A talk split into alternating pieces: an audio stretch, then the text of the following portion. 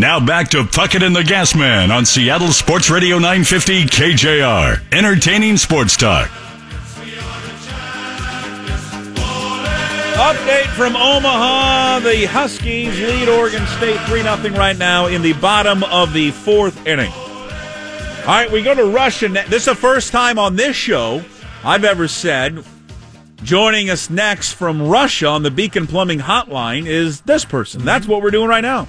We're heading all the way to Russia. Joining us on the Beacon Plumbing Hotline, part of Robert Mueller's investigation, is Tim Booth from the Associated Press, who, of course, is covering the World Cup.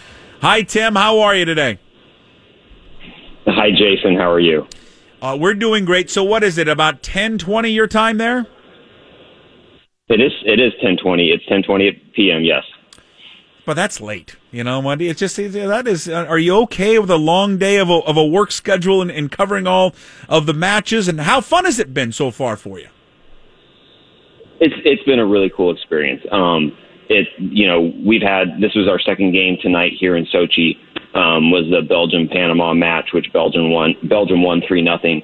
Um, you know the first game we had here was the was the Portugal Spain match where Cristiano Ronaldo kind of went crazy and, and took over. And I mean, that was, that was an, an amazing sort of event to be at, to be at a, at a game like that. And then tonight was really cool because you had thousands of Panama fans who'd made the trip from Central America because this was Panama's first, um, first time at the World Cup. And, you know, even though they're, you know, they're, they're getting kind of routed in the second half by a really good Belgium team, the, the, you know, their fans are still in the stands chanting and dancing and, and singing and everything. So um, the environment and, and everything around the game so far has been really, really cool. And, and um, you know, everything has gone really smoothly over here so far. Um, the, the organizing committees have done a really good job of, of making sure everything has, has kind of gone off without a hitch so far. So um, it's, it's been a very, very unique and very cool experience to have being able to uh, to cover Panama allowed you to uh, do a great story on Ramon Torres, and I mean this story could have been done,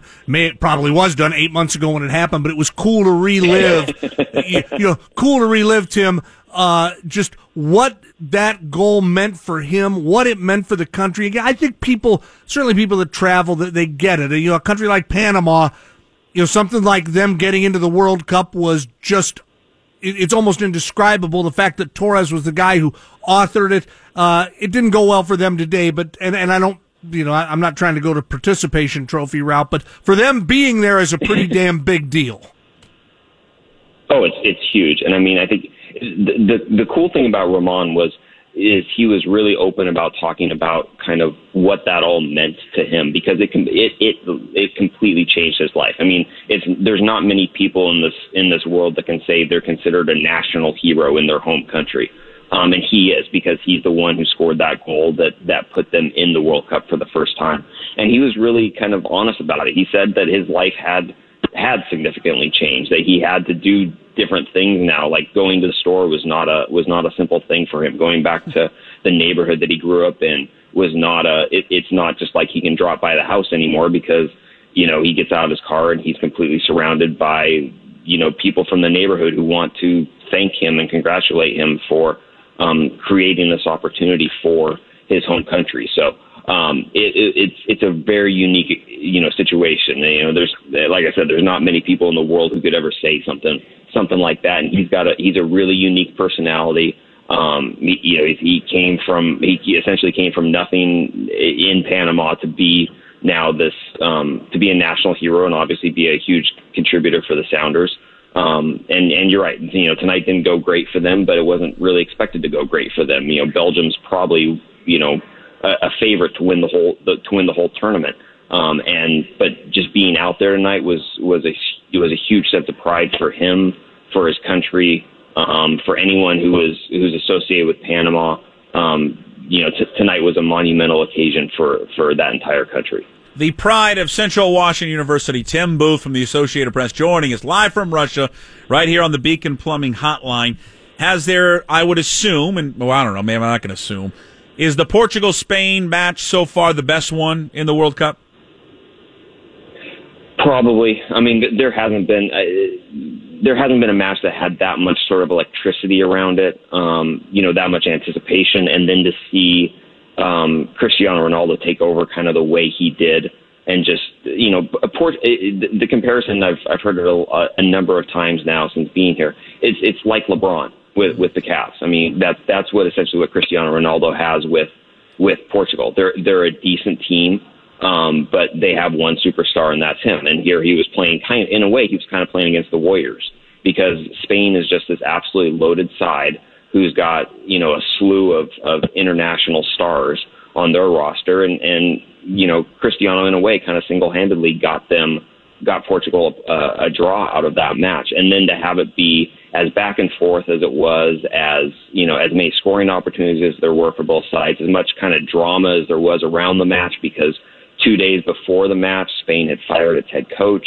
um, for taking the job at Real Madrid. I mean, there was just all these different subplots that came with that match, and then for the actual product to live up to sort of the hype around it. Um, you know, in, for for a group stage match in, in the World Cup, it's it's ranks up there among the best of them. I mean, it was it was just thrilling and exciting, and um, it was about nine thousand degrees in the stadium that night because it, you know, it's it's like eighty percent humidity here, so um, it was it was just a really kind of electric sort of atmosphere around it, and then the the soccer lived up to it, and it was just a fantastic game. Uh, culturally speaking, and it may be hard. You've only been there a week; you can't absorb everything. But is there is there a feeling among casual fans of the sport in Russia or of the people that you have seen who are there that Iceland has become a team to root for? You know what I mean? If this was in America, we'd all be, oh, the Iceland's become the darlings of the tournament.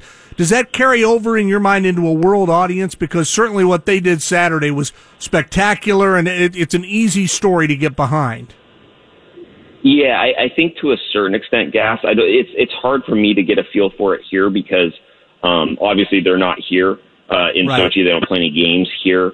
Um, but just in, in general, in terms of like the soccer community and, and those who are have a vested interest in, in the tournament that are here in country, absolutely. I, I, you know, it's it's the whole you know underdog story of a of a country of three hundred thousand people that's that's you know playing to a draw with Argentina and and you know now has a has a really legitimate chance of of potentially getting through their group and and getting to the knockout stage and there is a slight chance that a very slight chance that if they somehow won their won their group and and then won their round of 16 game that we would actually get them here in the quarterfinals in Sochi, which would be a really cool um, experience to have. But um, yeah, it's it's it's just an easy story to rally around, kind of in the same way that that Panama was an is an easy story to rally around, even though they're not of the quality of of Iceland. It's still you know a first time country here, a small country having their their opportunity on the on the big stage. I, I felt like tonight, at least um, in the stadium, anyone who was a sort of a neutral fan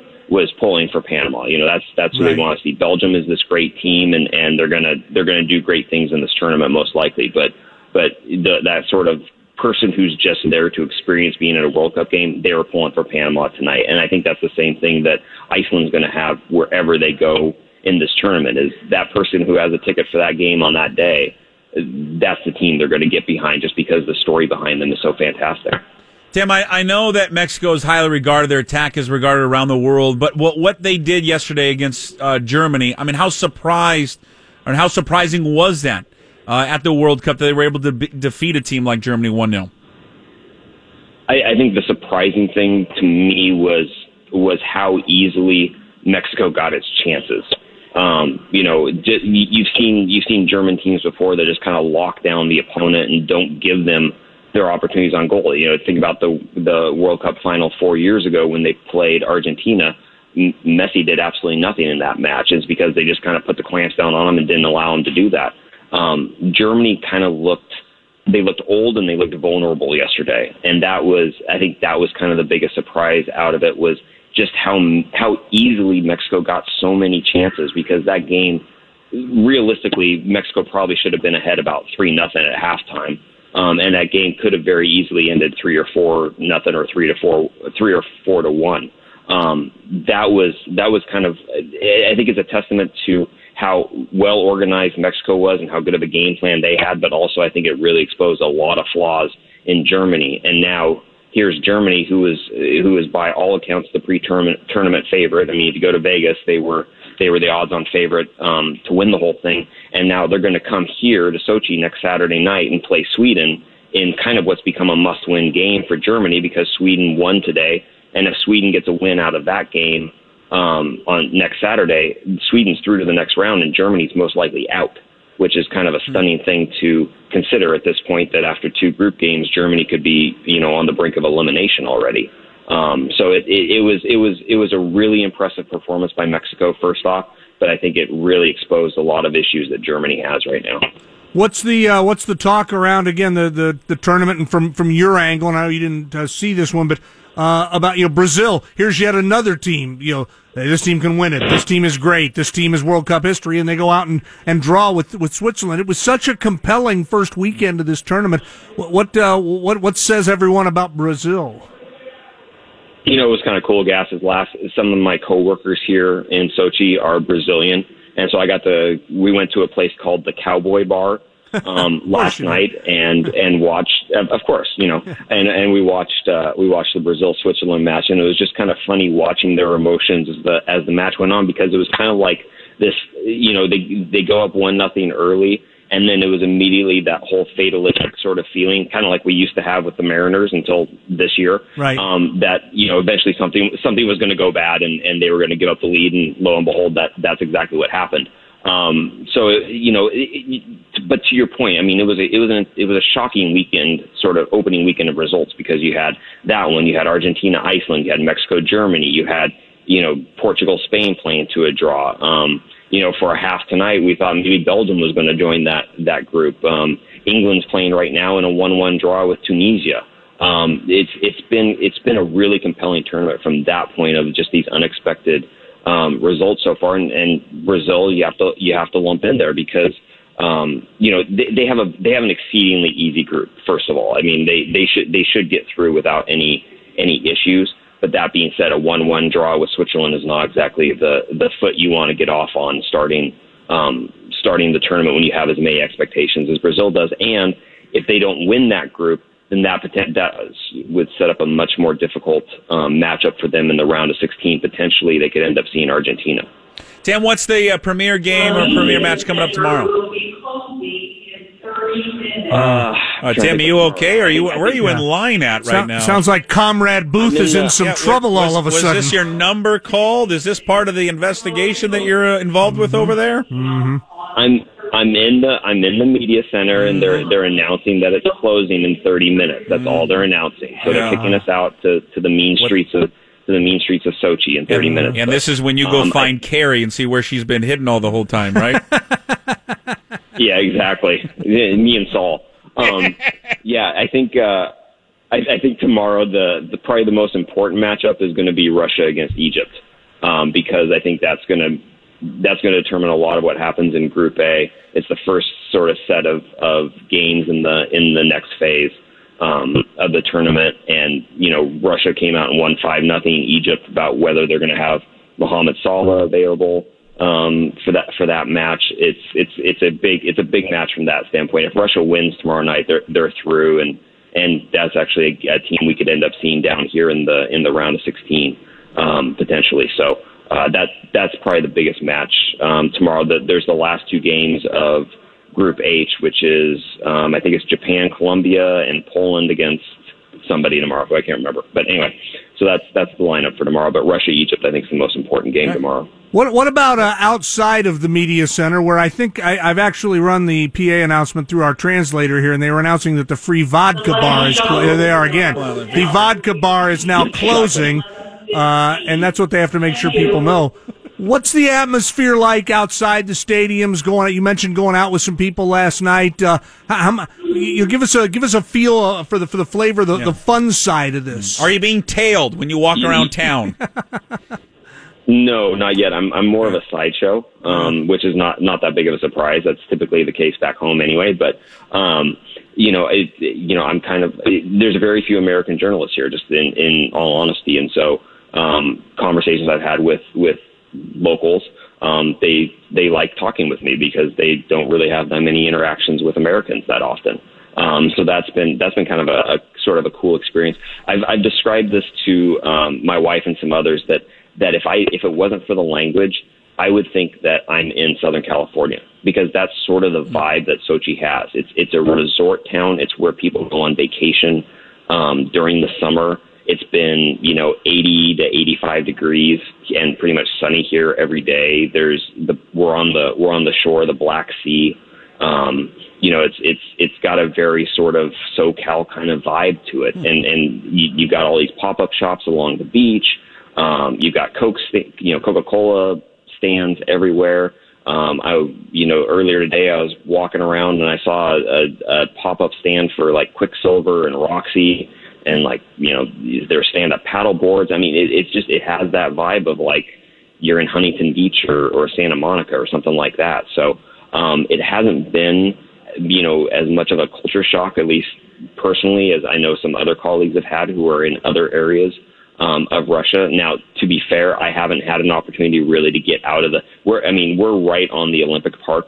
Um, you know, where all the Olympic venues were for the for the 2014 Winter Games, and so it's a very sort of it, it's a very developed and commercialized area to begin with. And I haven't had a really an opportunity to get out of this area yet because we've been so busy with with games so far.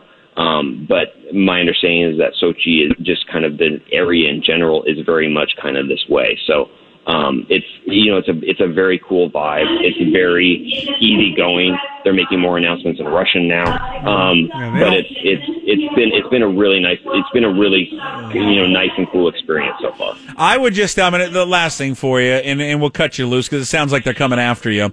Uh, when you when you go out on the town, get get a, the Canadian flag, you know, and just wear that around. I just tell people you're Canadian, Tim. There's no reason to tell these people that you're American. They don't need to know that. I'm Canadian. Everyone You know, loves I- Canadians.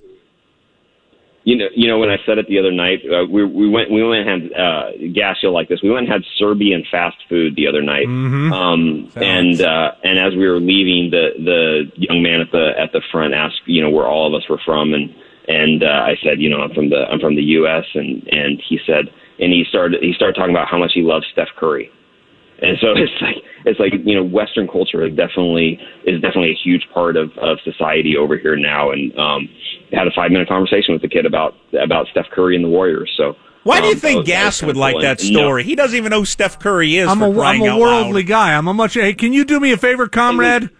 It was more about the Serbian fast food. That's that's what I was. Why, did you- have you had referencing. Maybe Serbian you like fast Serbian food fast before? food. I don't know. I, I actually invested in a Serbian fast food franchise that went under. Can you pick me up a "Make America Great Again" hat at one of those pop up stores? You know, I'm just, just go Canadian. Whatever you do.